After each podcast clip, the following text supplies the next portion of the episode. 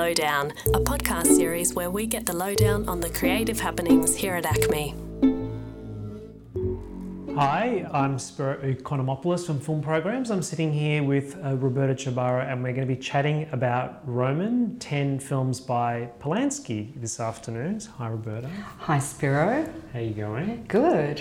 Well, let, us just get uh, right into it. Polanski's had such a, um, a a rich body of work that spans literally decades. Five, at yeah, least five, five, decades least. Yeah, to, exactly. to date. Yeah, there's a mm. there's a lot of varied films in there, a lot of adaptations, a lot of original um, works as well. Yes. Um, for you, obviously, you've condensed the program to ten films. Mm. Uh, what were the binding themes and ideas that put these ten films together for yeah. you? I guess the, the guiding principle was that to me, these are all films that operate within the parameters of genre, even though, as, as we know, you know, Roman Polanski loves to to play with genre conventions. Mm-hmm. So they're, you know, they're not hard and fast genre films, but they operate in that ambit in some way. Repulsion is a horror film, but one that has a really sophisticated mm-hmm. visual style. So yeah. it's not your you know standard issue horror film.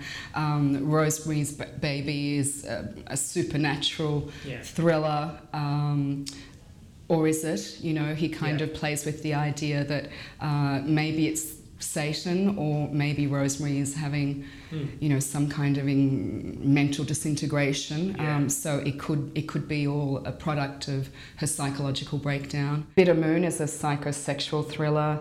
The Ghost Writer is, if you like, a sort of political mm. thriller. Frantic is is borrows a little bit from Hitchcock yeah. in terms of thriller elements. Um, the Tenant, again, is a psychological thriller of a very high order, and of course, we can talk a bit more about that film. It's fascinating also because, of course, Polanski appears Stars in it. yeah. yeah, yeah, he's the lead. Uh, Chinatown is a noir film, but not as we know them, you know, mm-hmm. yeah. and coming out of New Hollywood in, yeah. in the early 70s. Um, Cul-de-sac is a black comedy, but quite a, an original black comedy, and also has uh, other subgenres going on. The Fearless Vampire Killers is a spoof of, of vampire films, uh, but it also, you know, has very sophisticated visual elements. Um, the score, uh, and uh, again, a performance by Roman Polanski mm. um, that shows off the degree to which he is a really terrific and really talented performer. Mm. So that's kind of how we came up with um, the 10. And then we added one more, which isn't by Polanski, and that's the documentary uh, by Marina Zenovich, Roman Polanski Wanted and Desired. And yeah. Zenovich has made two documentaries uh, on the life and times uh, and uh, the the contentious legal yeah. case in 77, 78, um, which is the focus of this first documentary. Interestingly enough, as well, those uh, a lot of other sort of themes that bind the films together is this sense of isolation and paranoia. A lot of the characters feel. Um, Mia Farrow's character in Rosemary's Baby, Polanski obviously in The Tenant, and I'm kind of curious about uh, how much of that is a autobiographical element, I suppose? I think it's fair to imagine that the circumstances of his very particular childhood in Poland under German occupation. Um, and then after the war, the Stalinist takeover of Poland. I mean, you know, he lived in a very repressive society uh, after having survived the war. So I think, um, you know, for example, Roman Polanski was born in Paris in uh, 1933, and his Polish parents moved back to Poland in 1936, which is, you know, pretty pretty bad timing. Uh, and then at the start of the war, his father felt that. Um, his wife and young Roman would be safer in Warsaw, so dispatched them to Warsaw to live there, where in fact Warsaw came in for some really heavy uh, air bombardment, and Krakow, where they lived, was relatively um, safe at that particular point in the war. So these kinds of dark ironies um, come into his life very early. And uh, I think, uh, certainly in terms of the, his body of work, Polanski is someone that you could say has a very well honed appreciation of the absurd and the role of randomness and arbitrariness in his life, and not just in terms of you know losing his mother in, in, in, in the Holocaust. She died in Auschwitz. She was executed there when she was pregnant, as it turns out. And then you know 30 years later, he's married to the beautiful, talented Sharon Tate. And uh, she's murdered in very similar circumstances, in that she too is pregnant, in fact, weeks, mere weeks away from giving birth to um, a son.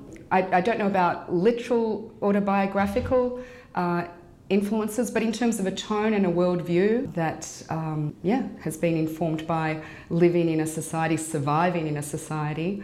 Uh, he was alone for a few years uh, when his parents were both in different camps. His father survived the war, where he was literally living by his wits. Uh, on the streets of Krakow and for a time in the countryside as, as a child, as like a six year old, an eight year old.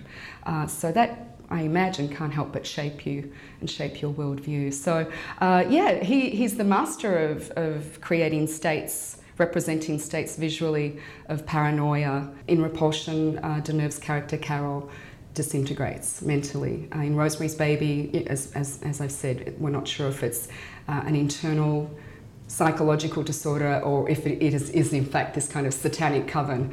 And um, she's definitely sort of isolated within everyone in that yeah. film. Yeah, and in, and, so. And in The Tenant, it's Polanski's character him, himself, Trelkovsky, um, the mild-mannered bank clerk who just can't quite work out why his Parisian neighbours are just so resolutely hostile towards him. Uh, and I, you probably remember Shelley Winters plays the, a concierge, the apartment block concierge. Right. And um, she basically just kind of treats him with contempt and scoffs at him. Quiet, Mirza. Mirza, quiet now. Good afternoon, madame. Uh, yes, what is it? I'm sorry to bother you. I was told about an apartment.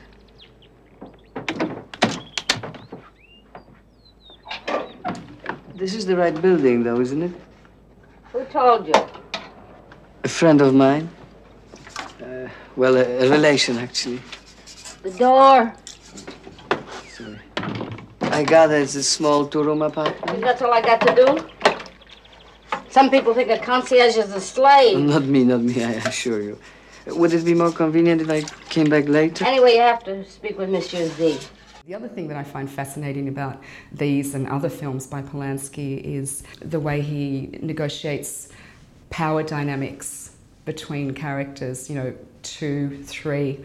Uh, in a film like Bitter Moon, it's four, four characters, uh, and just the, the shifting power balance. You know, who has it, uh, who keeps it, who loses it, uh, who who's going to break, who's going to prevail, who endures, who snaps. Mm. I, you know, all of that is is fascinating grist to the mill. I think uh, in in his films. We were talking about genre before, which is really interesting, is the way he plays with that. For mm. example, Chinatown, which is your quintessential noir film, but set in this harsh Californian kind of bright yeah. sort of daylight and he con- and again Rosemary's Baby is you know essentially a horror film that again takes place in daylight so mm-hmm. it's interesting how he subverts what you expect yeah. from those kind of films. Or just, Cul-de-sac does a similar. Or just brings something original to yeah. it. So you know, he never wanted Chinatown to be a pastiche or a parody, uh, but he had absolutely no interest in shooting in black and white. And it's also, it's hard, sometimes you forget about the, the very black humour, you know, yeah. especially with the tenant. Yeah, yeah, there's nothing like dour about any of these films. You know, you find yourself laughing at things that may or may not be appropriate. You know, Polanski has a really well honed wit. It's part of, I guess, that sort of uh, ironic detachment that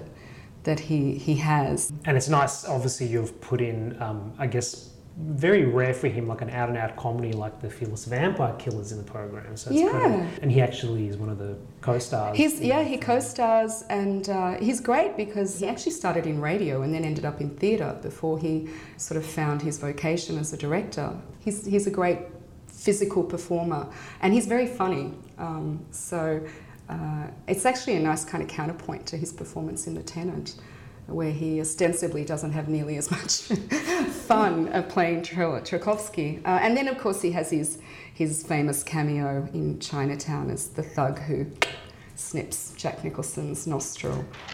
Hold it there, kitty cat. Hold it.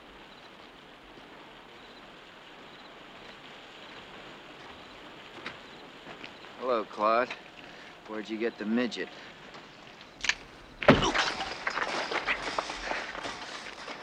You're a very nosy fellow, kitty cat, huh? You know what happens to nosy fellows? Huh? No? Wanna guess? Huh? No? Okay. They lose their noses.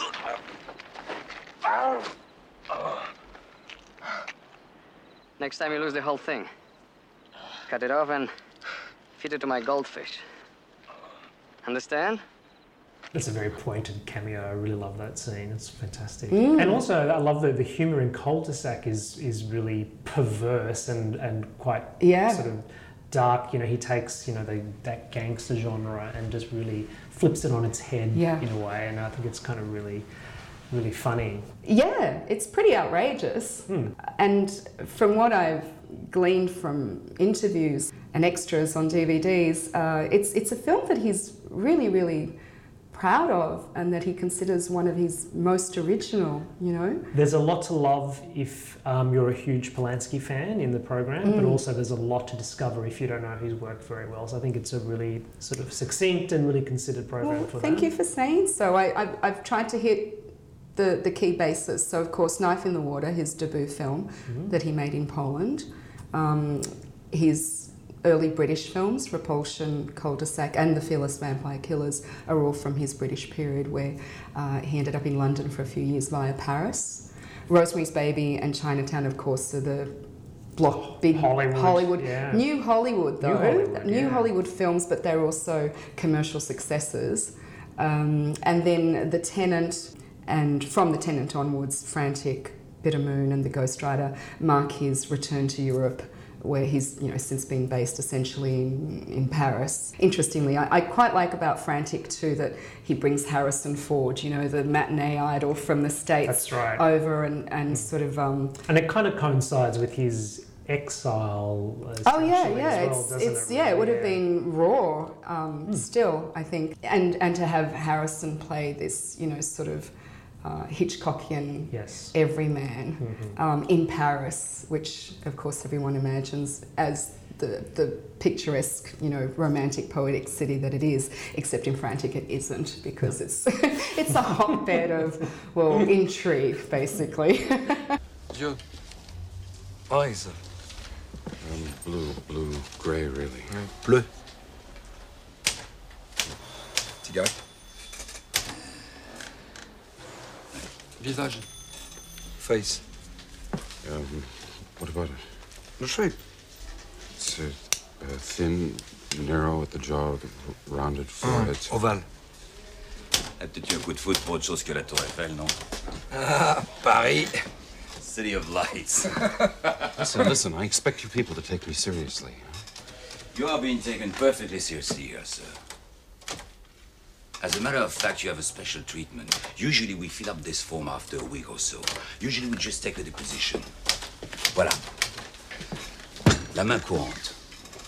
Okay? This is the procedure.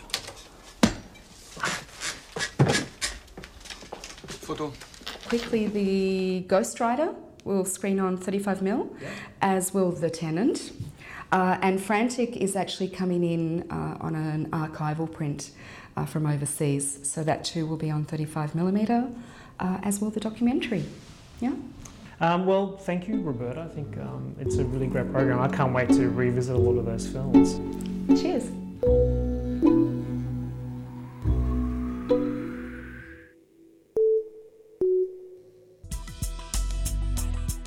You have been listening to an ACMI podcast.